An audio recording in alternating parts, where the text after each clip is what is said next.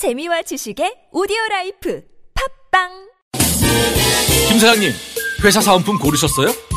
하나원 비즈마켓에서 주문하세요. 박 대리님, 오피스 용품 필요하시죠? 하나원 비즈마켓에서 주문하세요. 사은품과 오피스 용품을 하나로 저 지진희와 함께 하나만 기억하세요. 하나원 비즈마켓 지금 검색하세요. 지금까지 이런 철학은 없었다. 이것은 자기개발서인가 입문서인가? 2천여 명의 CEO가 극찬하고 독자들이 먼저 알아보고 강력 추천한 세상에서 가장 쓸모 있는 철학책. 일상의 고민에서 비즈니스 전략까지 철학은 반드시 답을 찾는다. 전국 서점 종합 베스트셀러. 철학은 어떻게 삶의 무기가 되는가? 다산초당. 가까운 서점에서 만나실 수 있습니다.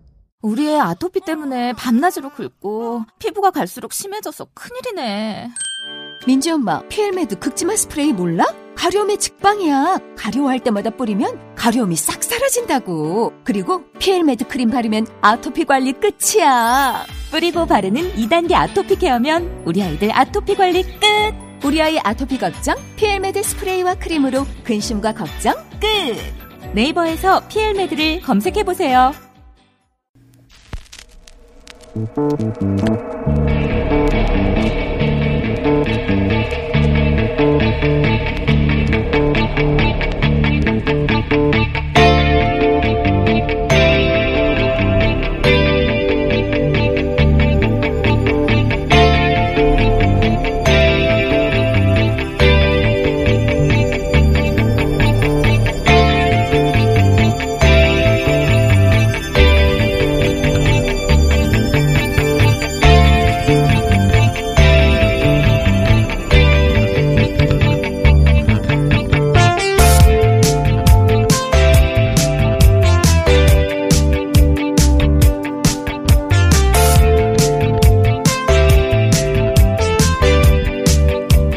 안녕하세요. 김호준입니다.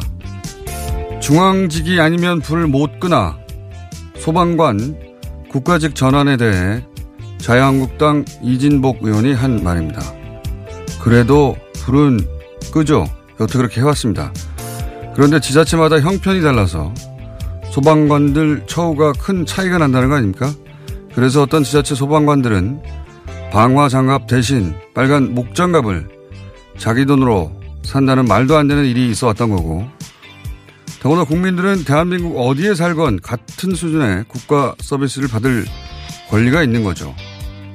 2014년 박근혜 정부 시절 소방방재청 당시 남상호 청장과 차기 수장 후보로 평가받던 조성환 차장이 거의 동시에 갑자기 사표를 내고 명퇴를 한 적이 있습니다. 세월호 참사의 책임을 물어 소방방재청을 해체하고 국가안전처로 재편하는 조직 개편에 반대하고 소방청 독립과 소방관 국가직 전환을 비롯해 재난대응 시스템의 일원화를 일원화를 요구한 데 대한 사실상의 경질이었죠. 그때도 이해가 안 갔고 지금도 이해가 안 갑니다. 소방관들의 국가직 전환으로 처우를 개선하고 재난대응 시스템을 일원화하겠다는 게 보수 진영의 무슨 불이익이 된다는 건지 그때도 지금도 아무리 해도 이해가 안 간다. 김원준 생각이었습니다.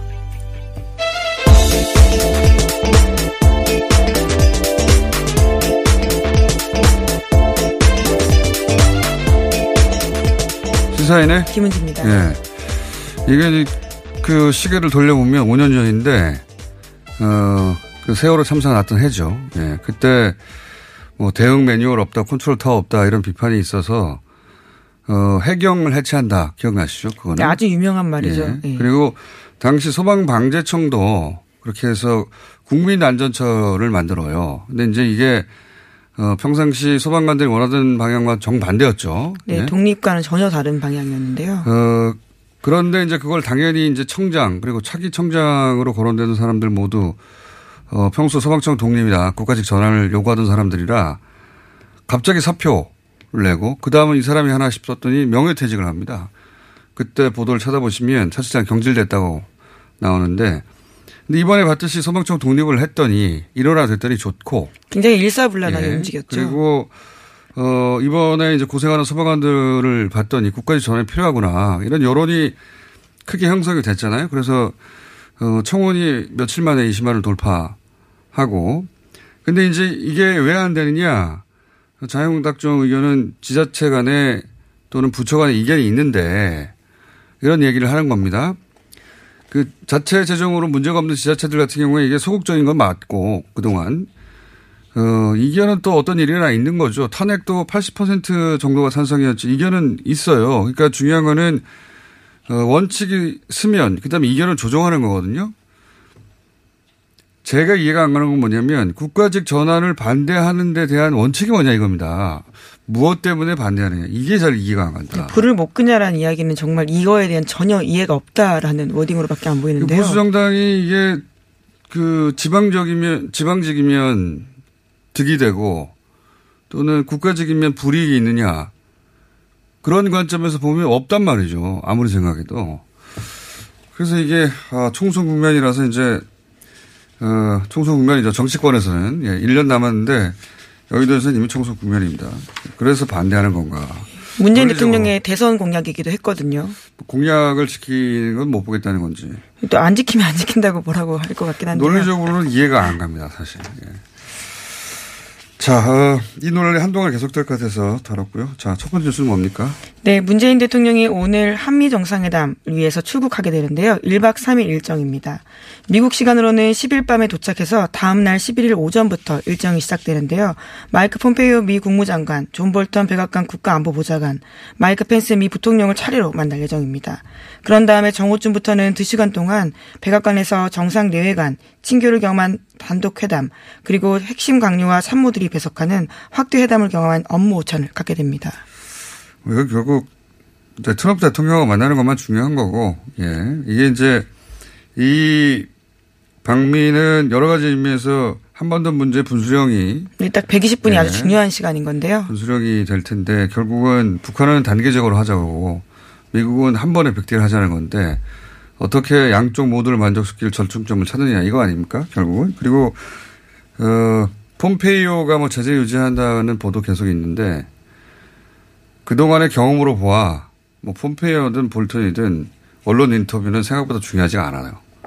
결국은 트럼프 대통령이 본인 대선 가도에 도움이 되느냐, 어, 그리고 어떻게 자신을 가장 돋보이게 하느냐, 그것만이 중요한 것 같고, 이게 중요한 이유는 뭐냐면 이 회담이 특히나 이 회담 이후에 돌아와서는 남북 정상회담을 하고 네, 일정들이 꽤 있습니다. 네, 예정되어 있는 거고요. 아직 확실하게 정해진 건 아닙니다. 그런 어, 큰 틀에서는 그런 목표로 움직이는 겁니다. 그러니까 미국 와서 트럼프 대통령을 만나고 돌아와서는 김정은 위원장을 만나고 다시 트럼프 대통령을 어, 왜냐하면 5월 말 6월 말에 각각 어, 일- 일왕의 즉위식이 있고 예, 일본에서 일정이 있는데요. 예, 트럼프 G20 대통령도 정상회담이 반기를 있으니까 합니다. 비행기 타면 한 시간도 안 되니까 그 기간에 어, 트럼프 대통령을 다시 오라고 해서 5월 말 6월 초 혹은 5월 말 6월 말 사이에 어, 기왕에 일본을 두 번 오는 사이 둘 중에 한 번은 어, 뭐, 방미 그 아니죠 방남 방남 방- 뭐라 그럽니까 그걸 네, 한국에 와서, 한국에 예, 와서 정상회담을 하는 네, 일정을 생각할 수 판문점에서 있죠. 만나자 이런 예. 겁니다. 그러니까 한 번은 미국 가고 한 번은 어 우리가 김정은 위원장과 만나고 그 다음에는 세 사람이 판문점에서 만나자 이런 전체적인 일련의 시나리오 하에서 지금 가는 것으로 알고 있습니다. 네, 상반기가 그래서 굉장히 중요한데요. 이번에도 5월, 6월 중에 방한해달라라는 요청을 할 것으로 알려져 있습니다. 그게 만약에 다 어, 성공적이 되면 그러면 이제 이게 풀리겠죠. 예. 어, 그런 이제 방미가 됩니다. 자 다음은요. 네, 관련해서 트럼프 대통령 소식인데요. 트럼프 대통령의 국정 운영이 갈수록 거침없다라는 평가를 받고 있습니다. 러시아 스캔들 위기에서 벗어난 다음부터인데 반이민, 대이란 압박, 친이스라엘 이렇게 자신의 핵심 아젠다와 관련해서 각종 마찰과 긴장 고조를 일으키고 있다라고 하는데요. 국내적인 논란에도 불구하고 관공 드라이브를 걸고 있다라고 합니다. 이것은 2020년 대선 재선 가도에서 지지층 결집하기 위해서는 어떤 카드라도 단행하겠다라는 식의 태세라는 해석이 나오고 있습니다. 그 뭐 우리는 총선 체제라면 미국은 이제 대선 체제에 들어가는 거죠. 이게 어 트럼프 대통령의 트레이드마크는 갈등, 소란, 마찰, 긴장 논란 이런 거 아닙니까? 근데 지난 대선에서도 그랬어요. 하도 그런 논란들을 많이 일으키니까 주류 언론에서는 절대 안 된다고 했는데 결국 그게 피하 구분을 확실히 해서 어, 투표장에 백인 들을 끌고 나오게 만들었다는 거 아닙니까? 자신을 지지층, 지지하는 예. 사람들을요. 예. 예. 사실은 모든 선거와 마찬가지인데 여론조사는 중요하지 않고 어, 투표장에 사람을 얼마나 끌어내느냐. 그러기 위해서 지금 필요한 자극을 계속 하는 거죠. 자기 지지층에게. 예. 네, 그래서 특히 이란과 관련되어 있는 이슈는 전 세계적으로 논란이 되고 있는데요. 이란의 정예군인 혁명 수비대를 외국 테러 조직으로 지정해서 이란과의 긴장을 높이고 있습니다.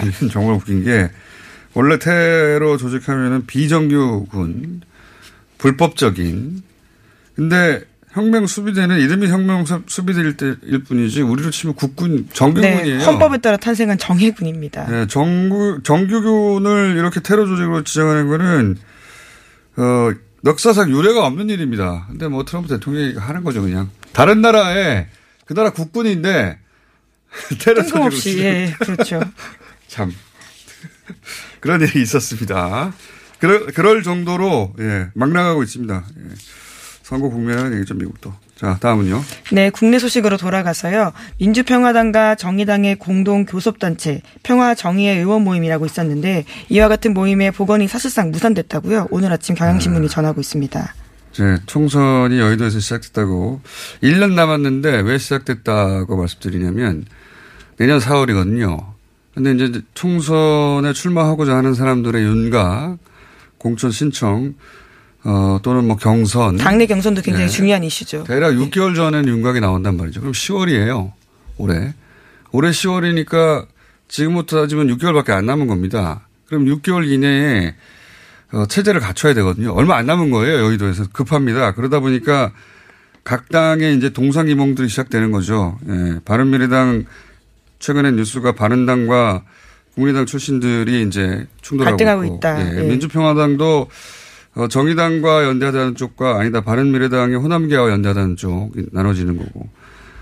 그리고 자유한국당에서는 바른당, 그 바른미래당의 바른당 출신과 애국당까지 합치자. 네, 대한애국당과 네. 보수 대통합 이야기까지 나오고 있습니다. 지금 현재 민주당만 이런 얘기가 안 나오고 있긴 한데 민주당도 사실은 어느 시점에 이런 얘기가 나오지 않을 수 없을 것이다. 예, 그런 어, 총선 시즌이 시작됐다 그런 뉴스입니다. 잠시 후 저희가 어, 어제 의총에 있었던 민주평화당 입장을 잠깐 들어보겠습니다. 자, 다음 뉴스는요? 네, 고교 무상교육이 올해 하반기부터 시행이 된다라고 하는데요. 이는 문재인 정부의 국정 과제였다라고 합니다.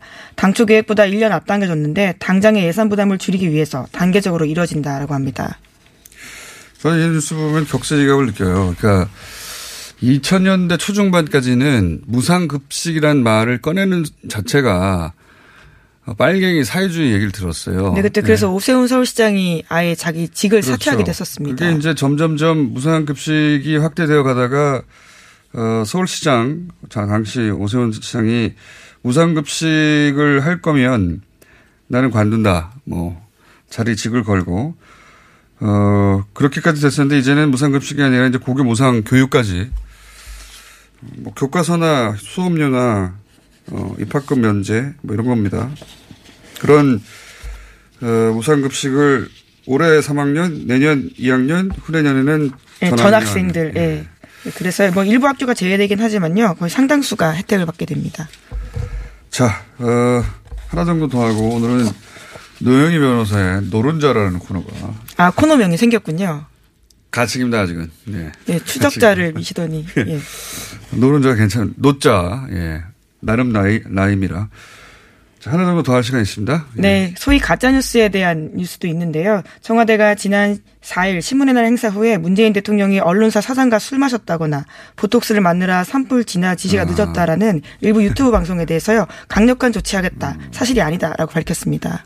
이건 이제 대통령 5시간으로 어, 표현하는데 세월호 7시간에 대한 복수죠. 예. 그때 어, 뭐 미용주사 또는 미용수술 의혹 이런 게 있지, 있었지 않습니까? 그 프레임을 그대로 되돌려 주겠다는 거죠. 근데 이제 차이가 있다면 당시 그런 의혹이 나왔던 건 세월호 참사 대응이 실패했기 때문에 컨트롤 타워는 뭐 했냐는 얘기 와중에 나온 건데 이번에는 산불 대응이 요리 없이 성공했단 말이죠. 뜬금없는 프레임이긴 하고 또 하나는 당시 그런 의혹은 일단 그 거의 모든 주류 매체가 제기를 하고. 네, 그리고 그 네. 국회에서 처음 시작됐던 문제 제기기도 했었거든요. 예, 그게 보도가 되면서 국민들이 알게 된 거라면 이번에는 이제, 어, 유튜브에서 예, 보수 채널들이 시작해서 SNS 유포되고 그걸 국회, 국회의원들이 받아서 어, 이야기를 하고 그게 이제 최종적으로 주류 매체로 가는 이런 정반대 프로세스로 가고 있어요. 예, 이게 이제 지금 가짜 뉴스가 퍼지는 프로세스이기도 한데 프로세스에 대해서는 가짜뉴스가 네. 어떻게 퍼지는가 하고도 관련 있는 이야기입니다. 네, 청와대는 이렇게 이야기하고 있는데요. 누가 이런 것지만 믿겠나 싶어서 대응하지 않았더니 일부 정치인들이 면책 특권 이용해서 이것에 악용하고 있기 때문에 더 이상 묵과할 수 없다라고 밝혔습니다. 어, 이 프로세스에 관해서는 어, 오늘 돌아보겠습니다. 이후에 이 시간 이후에. 자 오늘 여기까지 하겠습니다. 시사인의 김은지였습니다. 감사합니다. 아 시원하다. 오빠 나 오빠 로션 좀 안 돼. 저번에도 쓰고 가져갔잖아. 오빠 거 엄청 좋던데? 얼굴이 환해지는 게 남자 화장품이 왜 이렇게 좋아? 갈색병 원료 명품 비피다가 고함량으로 들어가 있다네. 오빠 이거 바르고 얼굴 엄청 환해졌잖아. 아 그게 다 로션 덕분이었구나. 빨리 내놔 나 좀 쓰게. 바르는 순간 살아나는 환한 얼굴. 여자가 탐내는 남자 로션 헤이브로 맨즈 브라운 올인원 로션. 지금 포털에 헤이브로 검색하세요 모닝똥? 제겐 사치였죠. 내가 토끼인지 토끼똥이 나인지 내가 변을 본 것인지 변을 당한 것인지 나는 바나나이고 싶다. 간혹 구렁이이고도 싶다. 아 큰일 났네. 이거 이러면 다 죽어. 미궁 대장사랑! 빅동의 추억 미궁 대장사랑이 찾아드립니다. 아침마다 원숭이를 불러 모으는 미궁 대장사랑이었습니다. 지금까지 이런 코업은 없었다. 이것은 페루의 산삼인가 마카인가? 코업에 마카가 왜 나와? 코업이 페루산 마카로 업그레이드 했거든. 진짜? 오빠 열심히 먹어야겠다. 아홉 가지 기능성 원료로 피로, 타파, 활력 충전. 그리고 남자를 위한 페루산 마카와 신개념 단백질 충전. 주문 폭주. 2 플러스 1 이벤트는 계속 진행됩니다. 코어업 검색해주세요. 검은 내연을 부릉 하고 내뿜는 차량에 눈살 찌푸리신 적 있으시죠? 19년 2월 15일 미세먼지 특별법 시행에 따라 미세먼지가 심한 날 연료 구분 없이 5등급 차량의 수도권 운행이 제한됩니다. 위반 시 10만원의 과태료가 부과되니 내 차가 5등급인지 환경부 콜센터 1833-7435에서 확인하세요. 또한 서울시에서 노후 차량 조기 폐차 내연 저감장치 부착을 지원해준다니 자세한 사항은 120 다산 콜센터로 문의하세요. 이 캠페인은 서울특별시와 함께합니다.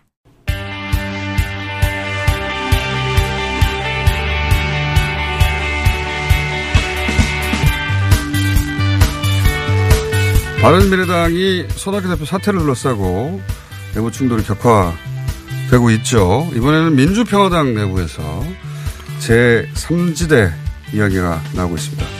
유성엽 민주평화당 의원 모셨습니다. 안녕하십니까? 예, 안녕하세요. 예, 오랜만에 뵙겠습니다. 예, 반갑습니다. 어, 어제 의총을 했는데 원래 의총의 주제는 정의당과 예, 교섭단체 구성하느냐 마느냐였는데 어, 그게 부정적 의견이 많았나 보죠?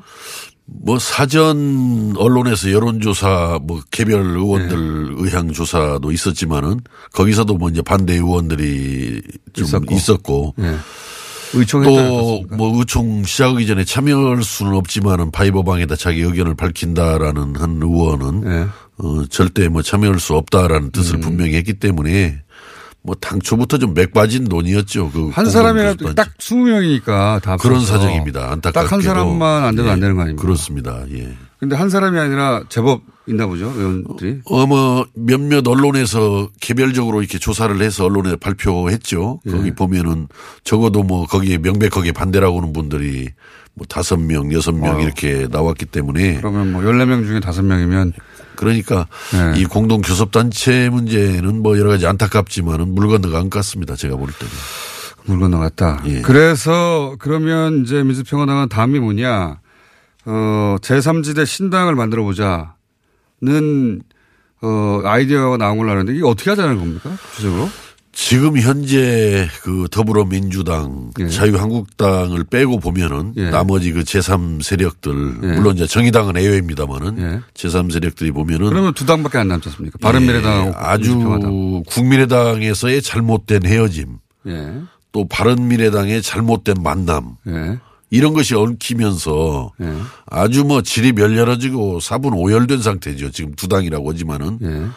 어, 우리 지금 민주평화당도 꽉 묶이지가 않는 그런 상황을 보이고 있고. 그래서 어떻게 엮, 엮어서 하나의 어, 뭔가 이것을 좀 원점으로 돌려서 뭐 일부에서는 이것을 뭐 정치공학 아니냐 뭐 감동이 있겠느냐라고 이야기하는데 우리가 지금 그런 거 생각할 정도로 여유가 있는 상황이 아닙니다. 그래서 일단 솔직하십니다. 원점으로 원점으로 이렇게 좀 돌려놓고 원점으로 올려가는 건 국- 도로 국민의당 아닙니까? 아니 이게 도로국민의당이라고 이제 그런 비판 뭐 그런 지, 지적이 있다라고 네. 그러니까 바른미래당에 합쳐진 국민의당 출신들 호남계는 돌아오라 이거 아닙니까? 기본적으로 기본적으로 예. 물론 거기서 좀 기왕이면 하나라도 좀 더 데리고 오면 더 좋겠죠. 그래서 예. 바른당 출신들은 안 오겠죠. 예.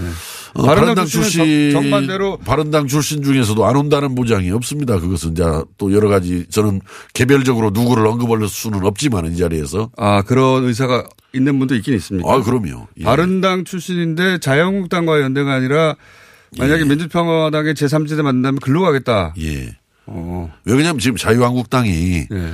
어, 제대로 반성을 못 오고 있는 거 아닙니까? 그 이명박 박근혜 정부는 국정을 농단하고 적폐를 쌓았고 남북 관계를 파탄냈고 경제까지 망친 정당인데 지금 반성을 제대로 하는 모습이 아니잖아요. 그러니까 고리 100%다 돌아간다라는 법도 저는 없다 이렇게 생각합니다. 그러면 바른당 출신 중에 한두 분, 그 다음에 예. 국민의당 어, 출신들 그렇게 돌아오면 국민의 당으로 되돌아가고 거기에 한두 명 더해지는 정도 아닙니까? 예. 제3지대는 아니잖아요, 그러면. 이제 물론 뭐 도로 국민의 당이냐라는 비판은 있지만은 예. 어 그것은 현재 상태로 놓고 보면은 이제 물론 그것이 이제 이루어질지 안 이루어질지도 현재로서는 미지수지만은 예.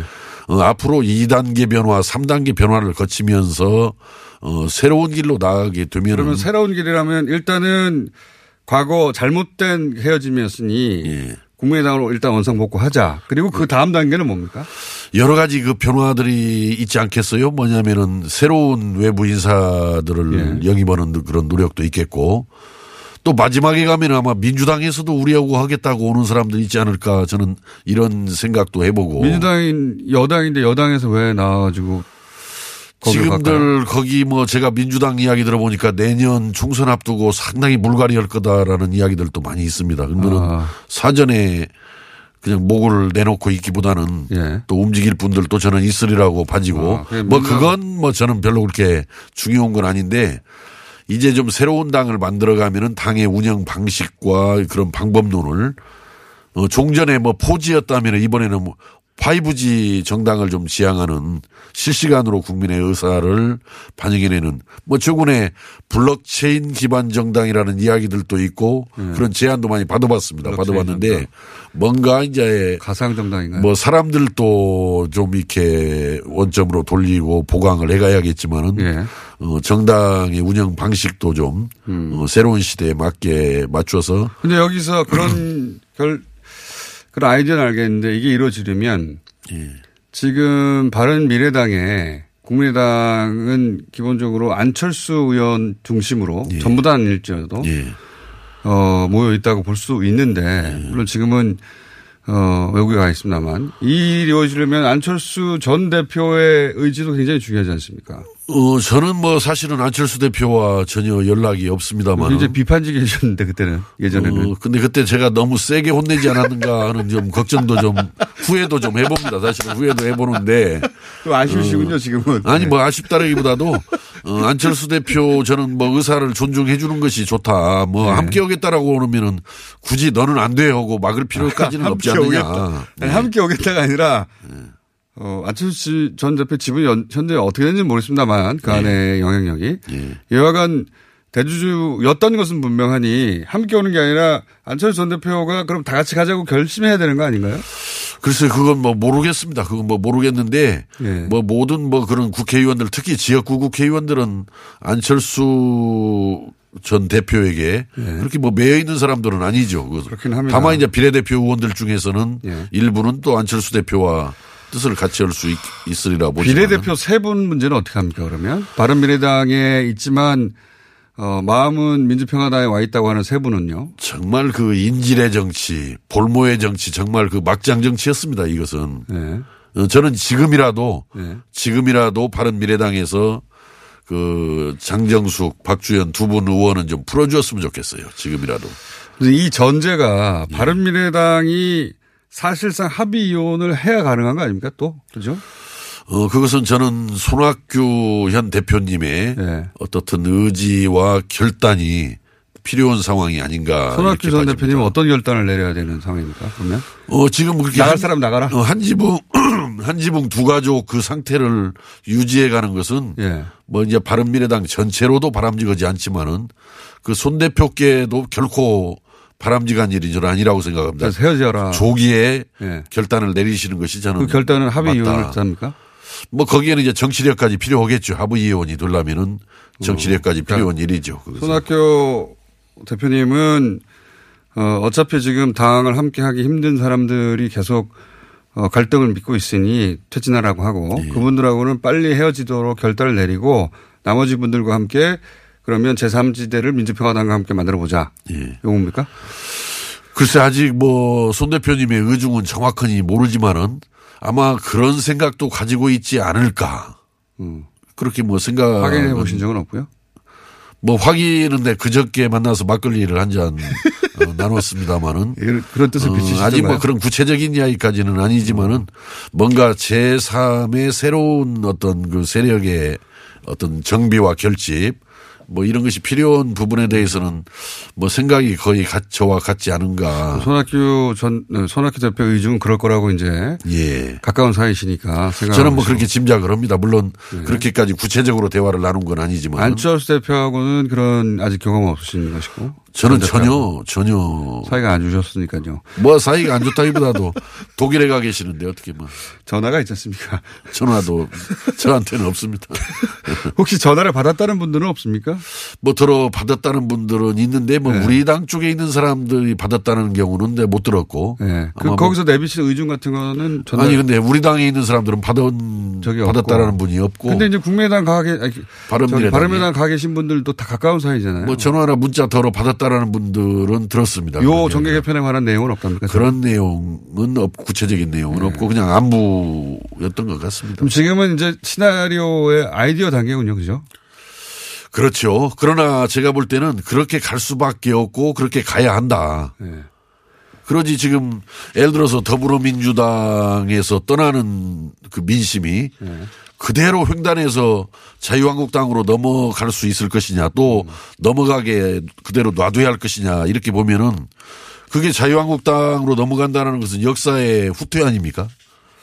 그렇기 때문에 뭔가 떠가는 민심이 중간에 쏟아져 내리게 만들어야 되고 음. 또 쏟아져 내리는 민심을 흘리지 않게 받아낼 수 있는 좀 튼튼하고 넓은 그릇이 필요한 거 아니냐. 알겠습니다. 예. 깔때기 정치인데. 깔때기가 아니라 큰 넓은 그릇 정치죠. 넓은 예, 큰 깔때기라고 정치. 하겠습니다. 오늘은 여기까지 듣고요. 이게 조금 더 진척이 되면 적시 즉시 모시겠습니다. 알겠습니다. 네. 자, 유승엽 민주평화당 의원이었습니다. 감사합니다. 감사합니다.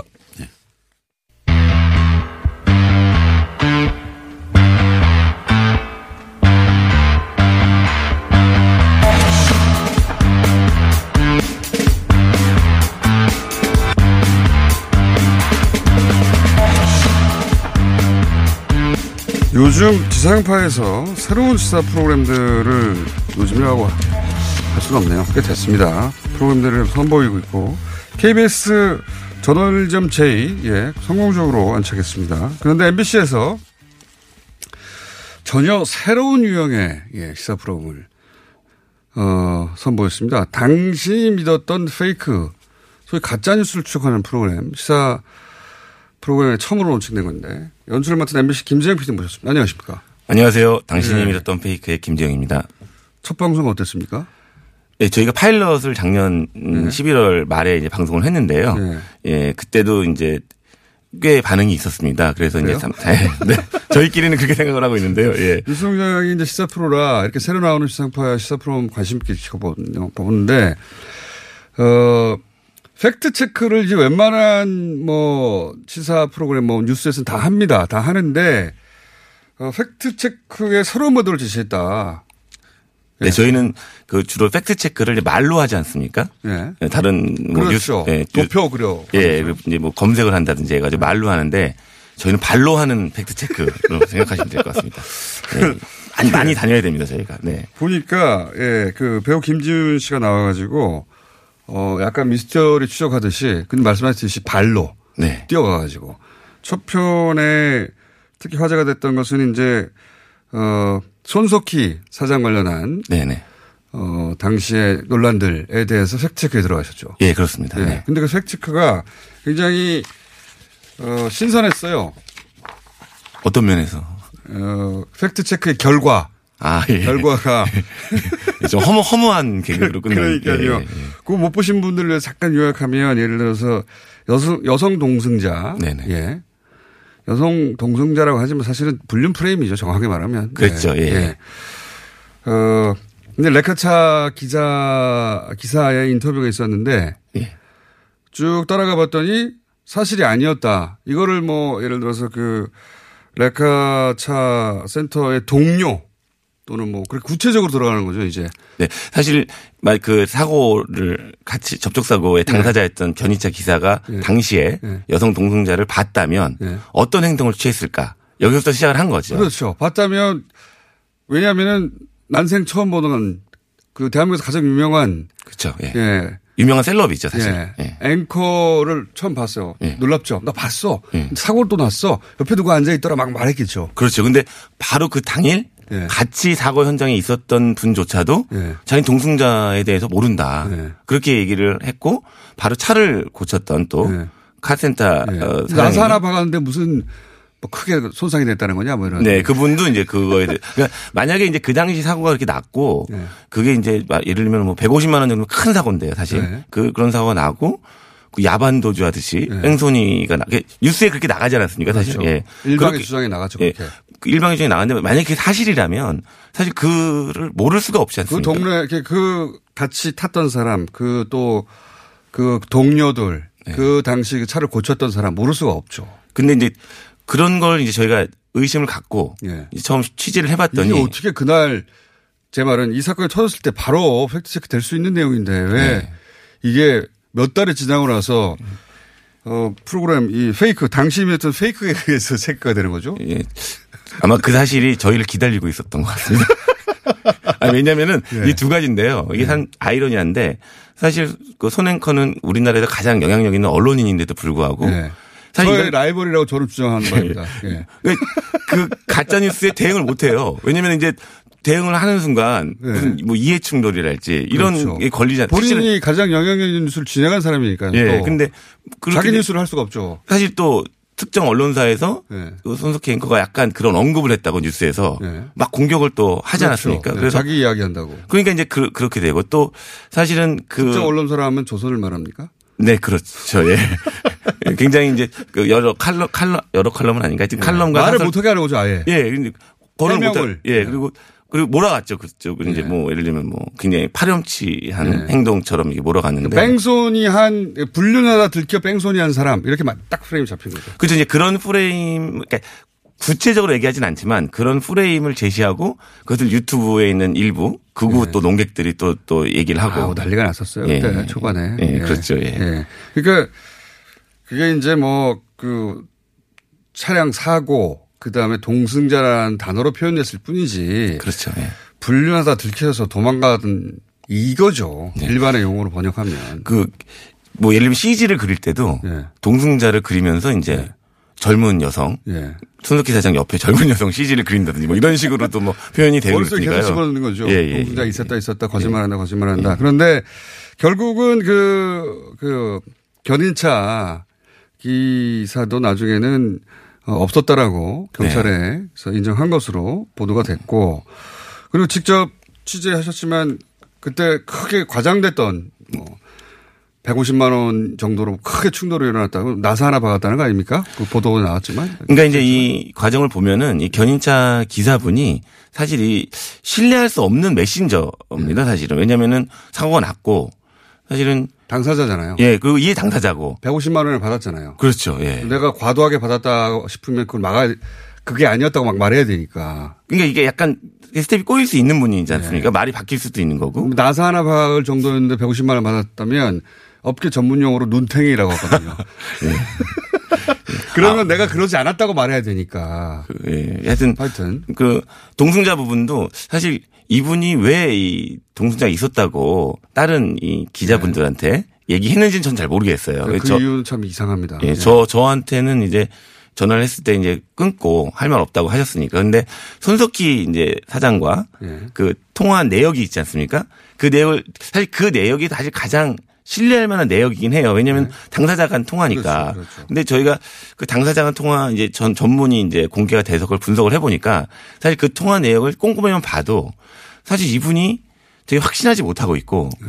그 사실 어떻게 보면 유추 해석입니다만 자기가 약간 소문을 냈는데 잘못 소문 낸 것 같다. 그래서 발을 빼는 예, 발을 빼는 모양새를 하고 있거든요. 사실 그러면은 언론이라면은 어 왜 이 사람이 처음에는 손석희 사장한테 봤다고 본 것 같은데라고 했다가 말미에 네.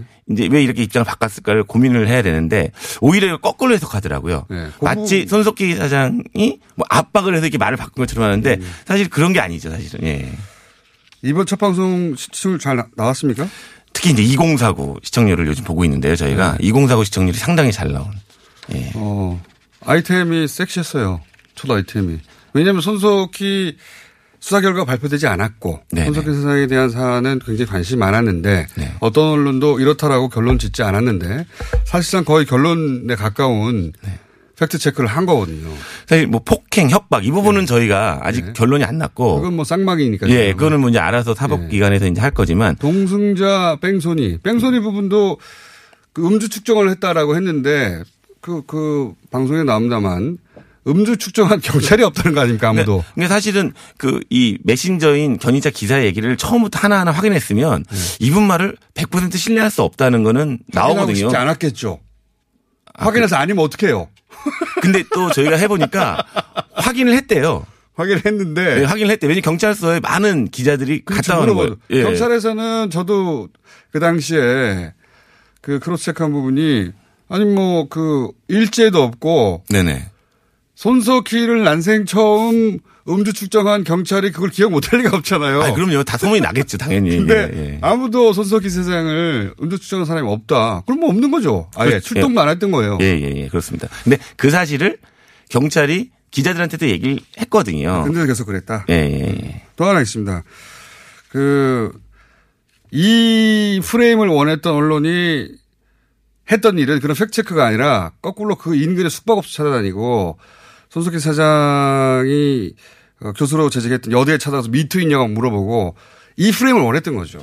굉장히 저열한 그러니까 이게 취재, 어떤 언론이 취- 그랬어요 그때? 그, 뭐, 다, 여러분들 다 알만한 언론들. 예, 근데 그 성신여대, 성신여대. 같은 아, 언론입니까 아까 거론된? 그러니까 이제 그 송 교수님이 재직하던 이 학교에 전화를. 언론이죠. 아, 근데 호텔을 뒤진 거는 사실 그 언론사라고 이제 특정할 수가 없